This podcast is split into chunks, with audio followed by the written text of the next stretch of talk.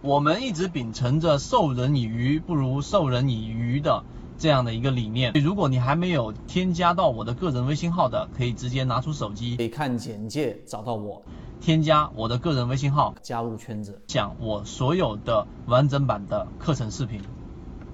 就是大家第一个观念，你认为庄家去拿筹码的过程当中，在不同的阶段拿筹码的位置是一样的吗？可能很多人会觉得说。啊，大部分的庄家可能他们拿筹码的位置会是选择在低位的这一种下跌过程当中拿筹码的这一种概率会比较多，或者说在这种位置拿的这种机会会比较大。但实际上呢，我们真正了解到的一个庄家所拿的最大概率的一个位置，并不是说在下跌过程当中去拿筹码。排第二的，我们先告诉给大家，排第二的就是大部分现在属于游资类型的，是去寻找上涨过程当中才更容易拿筹码，他们就是我们之前说的控盘个股，这一个观念非常非常的重要。为什么呢？我们先把原理告诉给大家。首先，你想一想，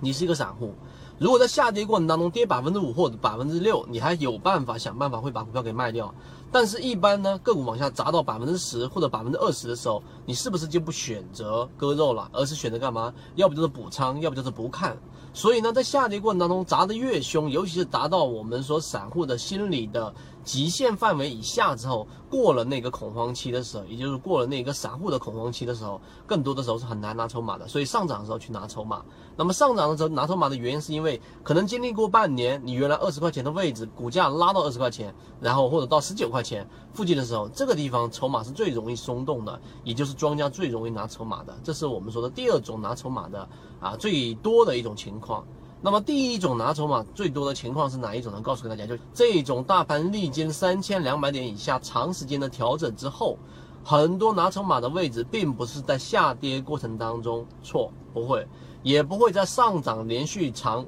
高位的那一种个股也不会了，而是在